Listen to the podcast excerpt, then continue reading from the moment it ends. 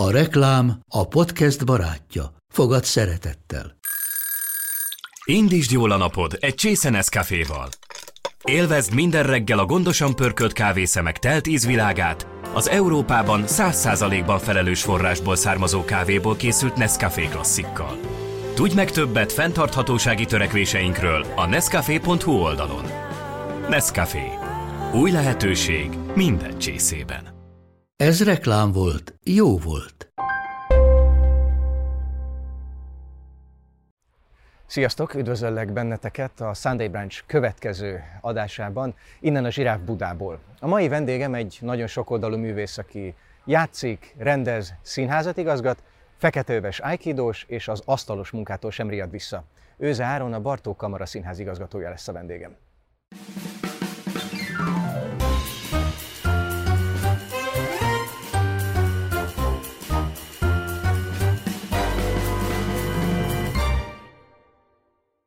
Szia Áron, először is nagyon köszönöm, hogy elfogadtad a meghívásunkat. Köszönöm a meghívást, és örömmel jöttem. Engedd meg, hogy egyből a legégetőbb kérdéssel kezdjem. Melyik az? Kíváncsi vagyok.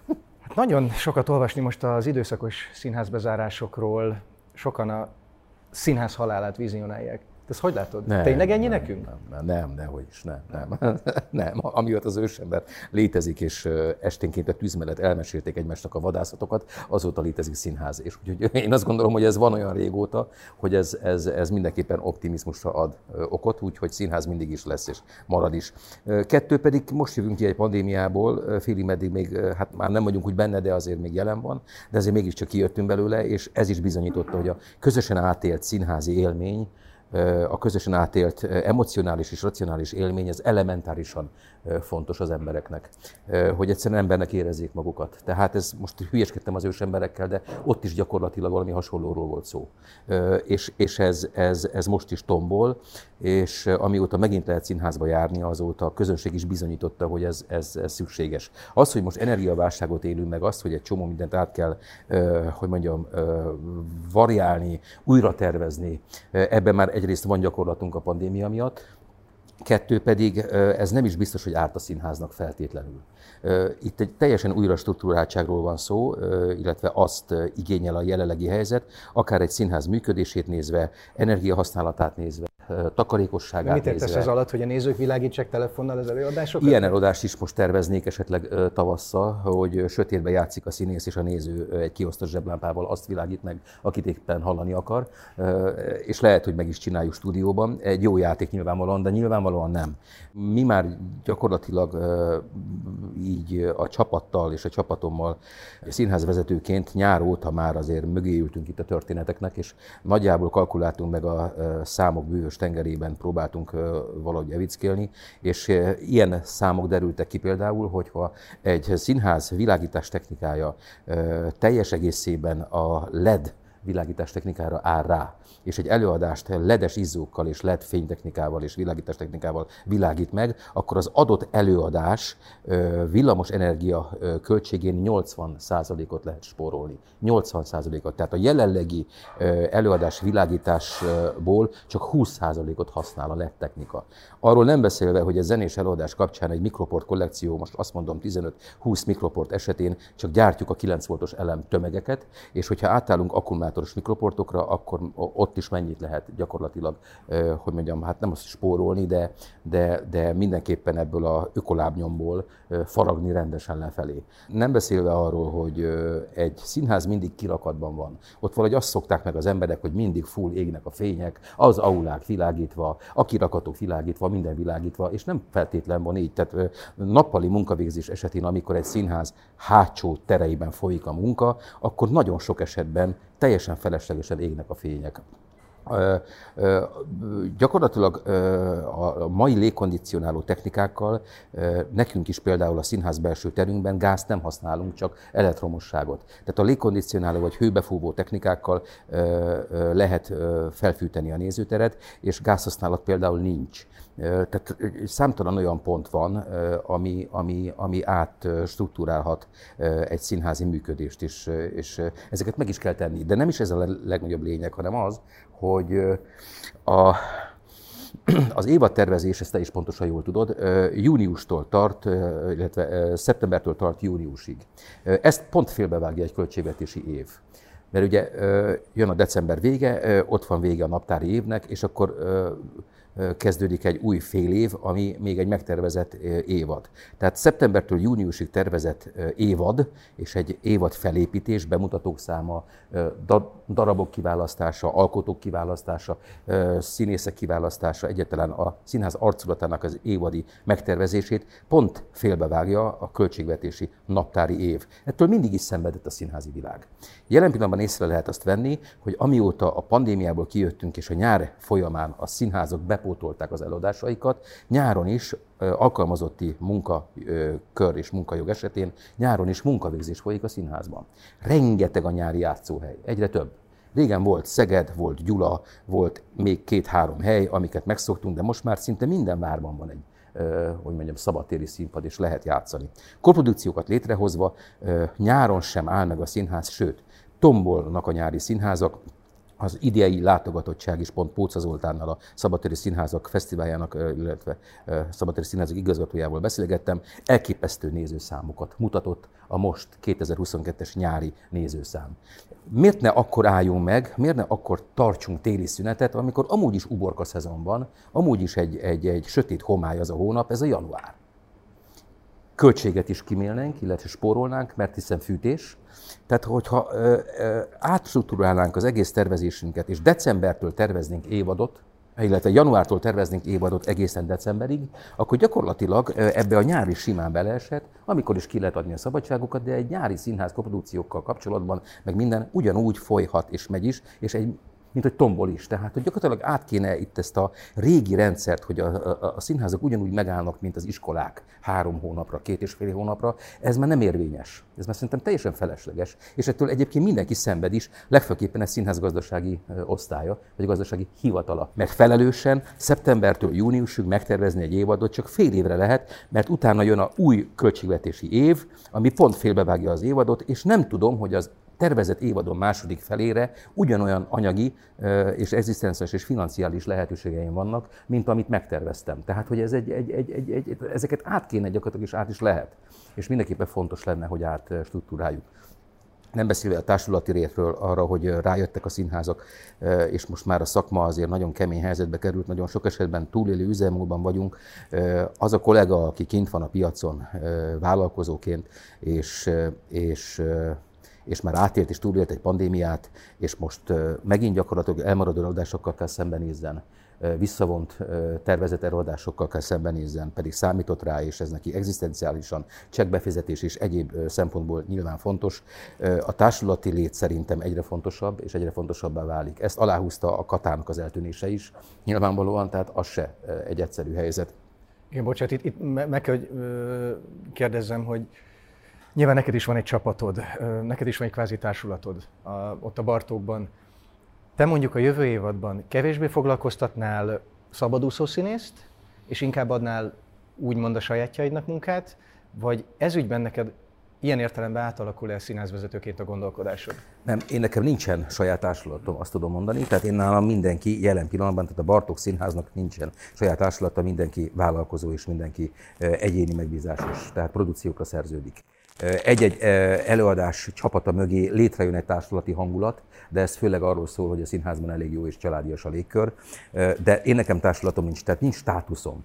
Nem tudok havi fizetést adni mondjuk tíz kollégának sajnos. De mindenképpen erre törekszem, pont most voltam egyeztetésen az önkormányzatnál, és volt erre hajlandóság? És volt erre hajlandóság, igen, igen. Mert hogyha kiszámoljuk, akkor anyagilag jobban jön ki egyébként. Tehát ez is olcsó bizonyos szempontból. Kettő, legalább 10 kollégának vagy 15-nek biztonságot tudok adni, havi biztonságot. Ez most egyre jobban felértékelődött a pandémia, a kata eltűnése, meg a jelenlegi helyzet miatt is. Itt most megint gyakorlatilag pizzafutárként fogunk találkozni egy csomó kollégával. És azért ez nagyon kemény történet. És hogy látod, azok a kollégák, akiket így megemlítettél, hogy akár pizzafutárként találkozunk velük, ki tudna nekik segíteni? Tehát adott esetben sok diplomával rendelkező, egyébként nagyon tehetséges színész, vagy azért, mert éppen nem volt egy adott pillanatban nagyon szerencsés, vagy jókor jó helyen, most akkor ők lemorzsolódnak, foglalkozzanak mással, vagy ez kinek lehet a felelőssége, hogy gyakorlatilag rengeteg pálya elhagyó lesz, vagy ez csak úgy történik? Hát ez egy nehéz kérdés. Először is én azt gondolom, hogy addig, amíg a magyar állam még jelen van a magyar színház kultúrában, és egyáltalán a magyar színház. Ezt a jónak gondolod egyébként? Ezt jónak gondolom, és erre vigyázni kéne. Ez egy nagyon szép számot eredményez, mert több ilyen statisztika is van. Magyarország lakosságának több mint a fele színházban volt a 2021-es esztendőben. És ez egy óriási szám. Ezt, hogyha nyugatra kukkantunk, akkor ezt nem mondhatjuk el. Tehát, hogy ott, ott egész más számok vannak. Én olaszországi viszonylatban vagyok érdekelt, több kulturális intendást is ismerek, és egy olyan szintű színház, mint amit én igazgatok Újvárosban, a Bartók, az üresen áll, három ember igazgatja. Egy kulturális intendáns, egy menedzser és egy gondnok. Ez a három. Egy üres épületről beszélünk, nagyon szép, eh, impozás üres épületről, rendszeresen nem jár oda közönség. Lasszóval a menedzsernek az a dolga, hogy Pirandello társulatot kerítsen két hétre, eh, Goldoni társulatot kerítsen két hétre, és akkor valahogy bevonza őket a színházba, valami fajta gazdasági konstrukció, szerződés után, jegyelosztás, egyebek, minden jogdíja kifizetése után, gyakorlatilag némi hirdetés után két hétig játszanak egy előadást, mondjuk egy Pirandello társulat, és utána mennek is szépen tovább. Tehát egy ilyen vándorló életmód folyik, egy olyan szintű színház végül is azt kell mondjam, mint amilyen a Bartók is újvárosban, és számos ilyen színház van, üresen áll teljes mértékben, és befogadó hely és befogadó hely. Nagyon messze vannak már attól, hogy nem, hogy állandó társulata legyen, állandó arcok, akiket ismernek. A vidéki közönség nagyon kötődik egyébként, tehát ők, ők, ők szeretnek viszont látni, ez a mi művészünk, ez a mi színészünk. A múltkor láttam ebben, most ó, mennyire másképp játszik, és egyáltalán. És ez egy nagyon jó dolog, tehát hogy ez egy fontos dolog, és erre vigyázni kéne. Egyébként erre a törekvés megvan, én azt gondolom, hogy, hogy jelen pillanatban, függetlenül most tényleg a politikától, minden, hogy mondjam, kulturális vezetés és állami vezetés törekedett arra, hogy, hogy ne kerüljön ki a magyar kultúra és a magyar színházi kultúra egyezebe a piacra, mert akkor mi azért ehhez egy kis ország vagyunk. Itt azért nincsenek olyan multik, és nincsenek egyáltalán, tehát nem beszélhetünk igazán múlt. Mecenatúráról nem beszélhetünk.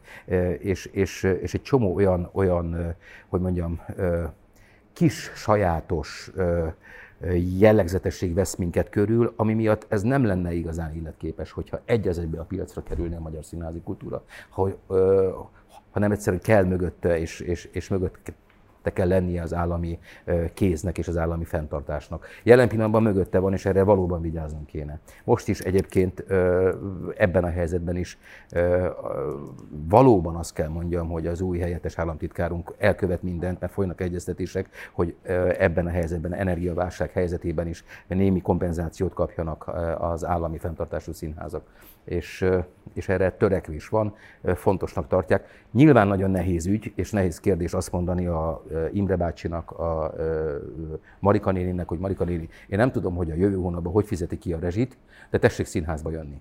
De ettől függetlenül én azt gondolom, hogy amit a közönség bizonyított, hogy, hogy együtt akar lenni, hogy közösen akarnak átélni egy csomó mindent, hogy egy közösen átélt művészeti élmény az, az, az, az, az emberré teszi, és segít a depressziójában, a bezártságában, egy csomó mindenben, az, az bizonyított, és elementárisan fontos.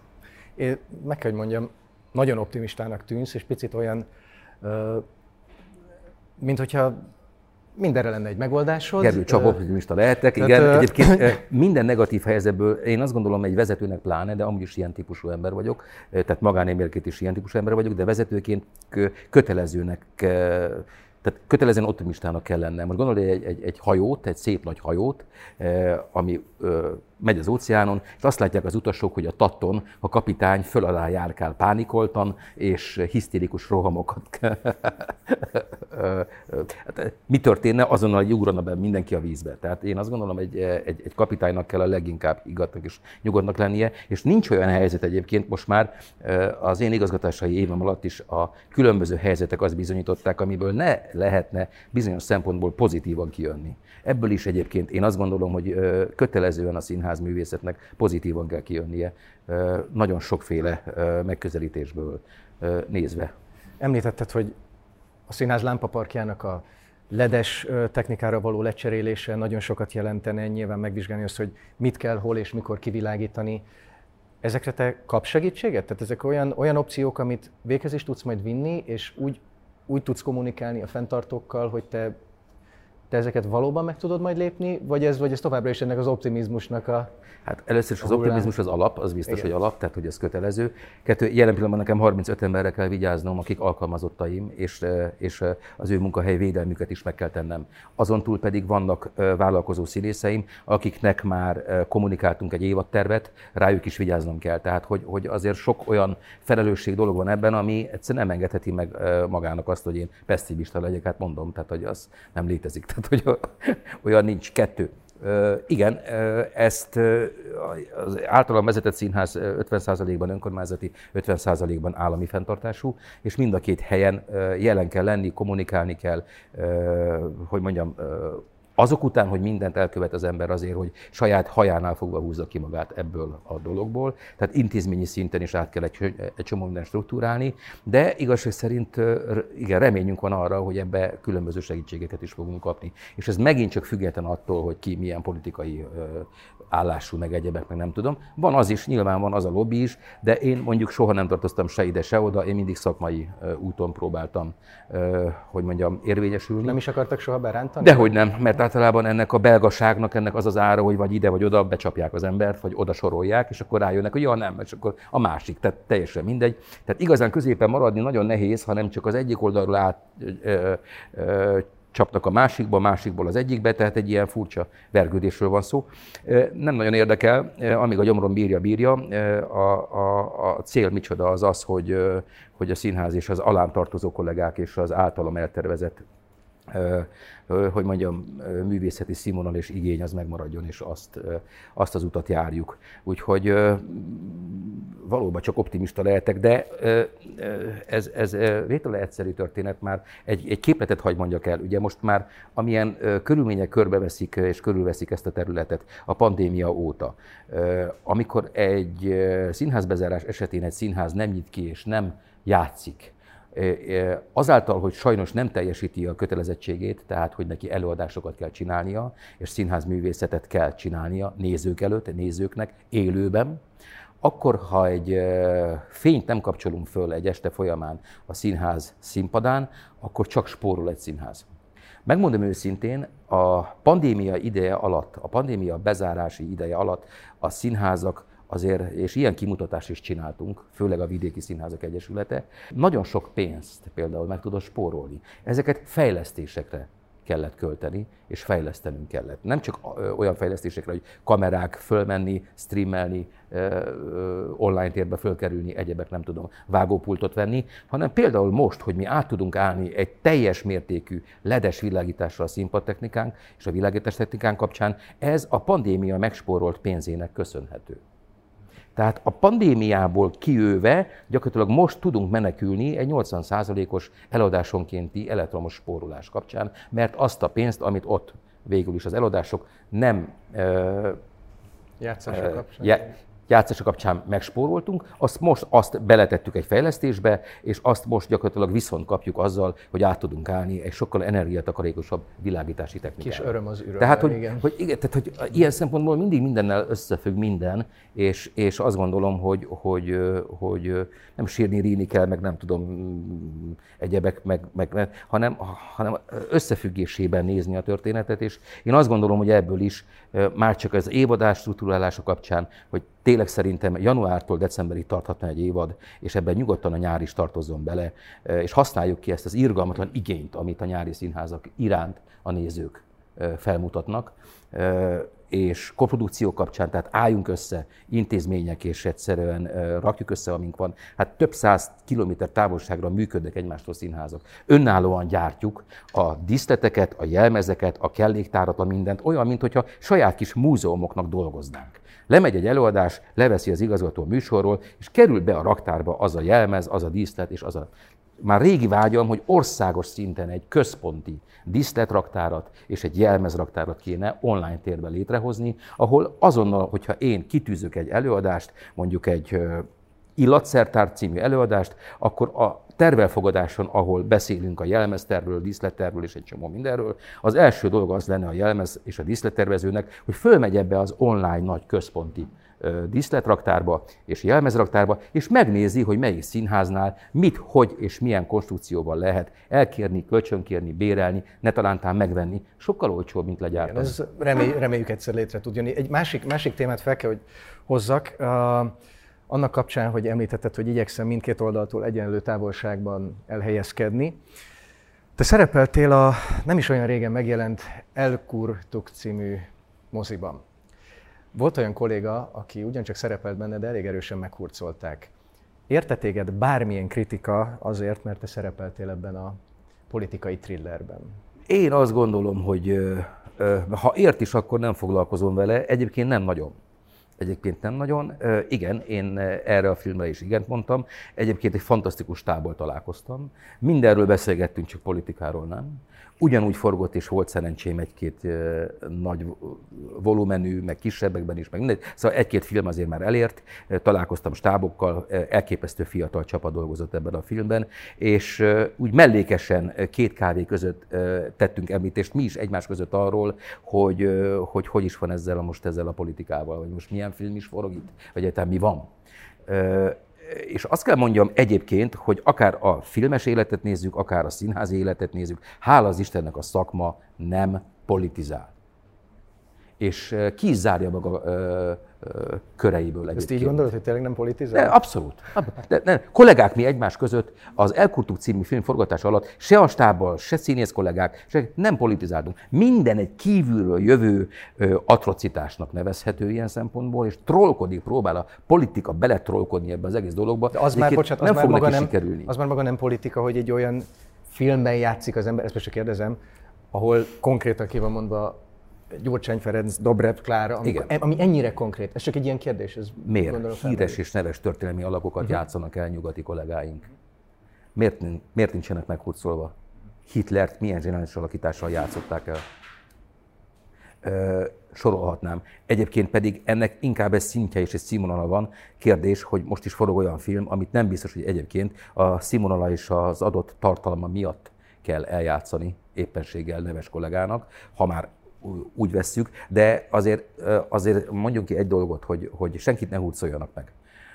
Jelen helyzetben aztán pláne, de amúgy is a színésznek az a dolga, hogy amire fölkérik, azt ő az maximálisan a tehetségéhez mérten és a képességéhez mérten maximálisan teljesítse és eljátsza. Semmi köze, és ezt itt most kijelentem, és üzenem is, semmi köze a színésznek a politikához.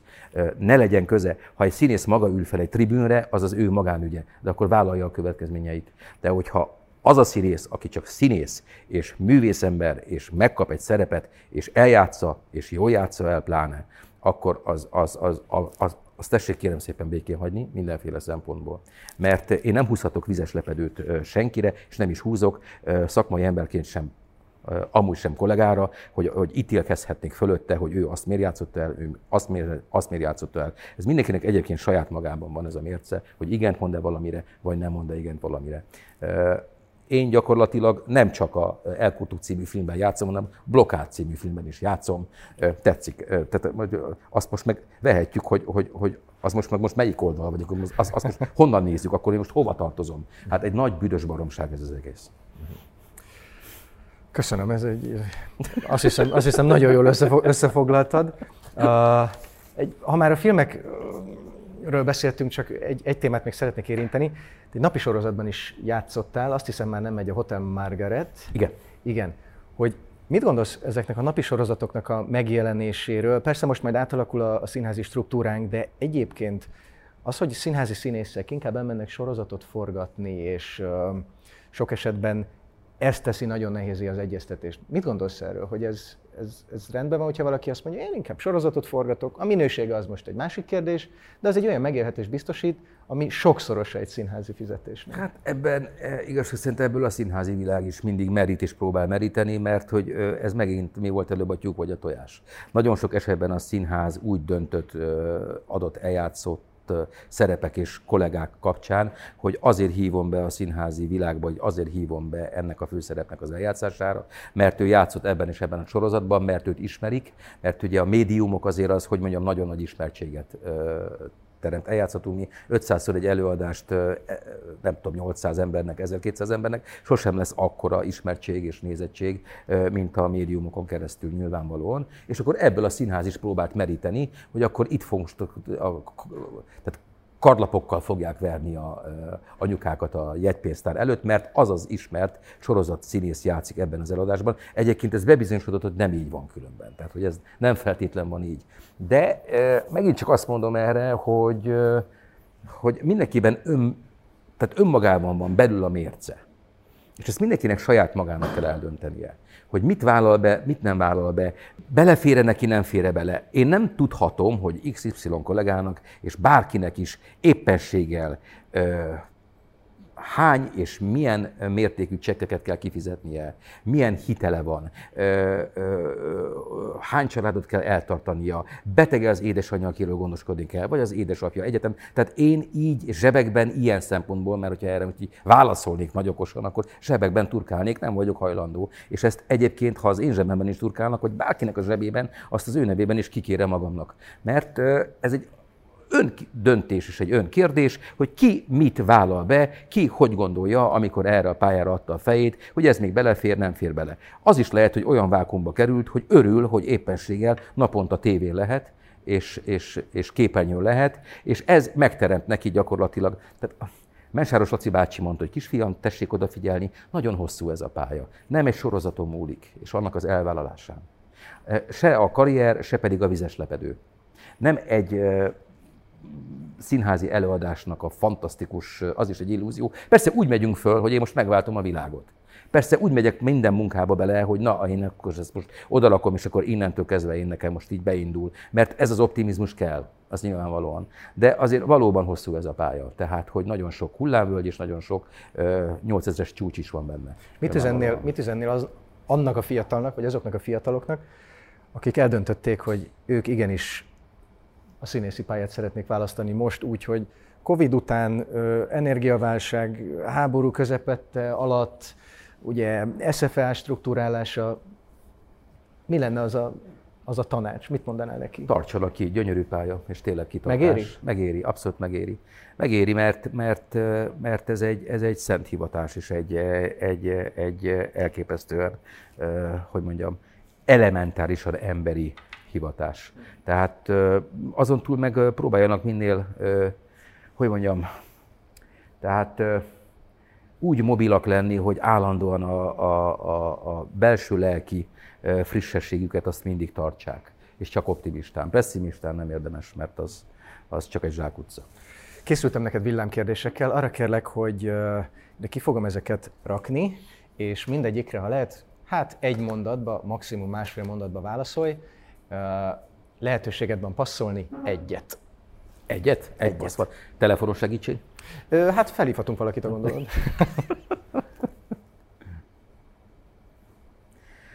az igazságtalanságot és a hazugságot. Mi az, amit nagyon nehezen tolerálsz? Az igazságtalanságot és hazugságot nem, nem, azt, azt nem att, att, attól.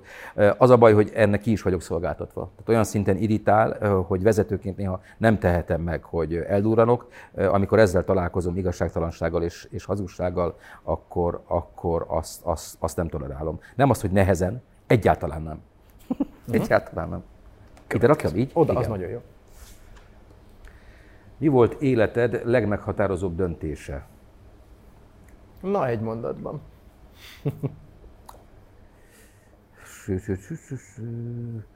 Hát őszinte leszek teljes mértékben, amikor elhatároztam, hogy erre a pályára megyek egy olyan vezetéknévvel, aminek volt már egy nagy előjárója, ez édesapám Őze Lajos. Ez egy nagyon meghatározó döntés volt, és nem mentem bele az édesanyám által felajánlott névváltoztatásba.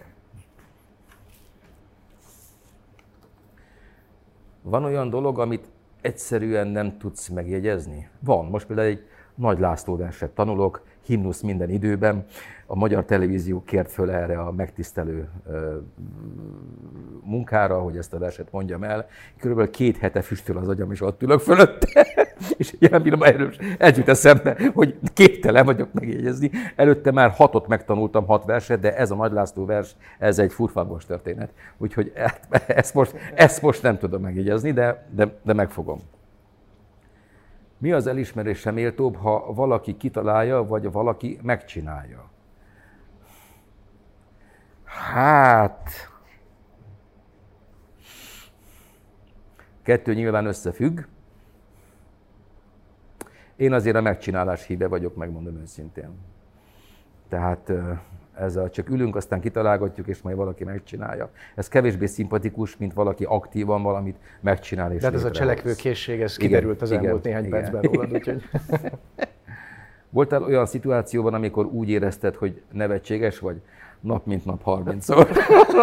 Most jelen pillanatban itt is ennyi okoskodás után, amit itt elmondtam. Áron, köszönöm a beszélgetést. Én is köszönöm szépen.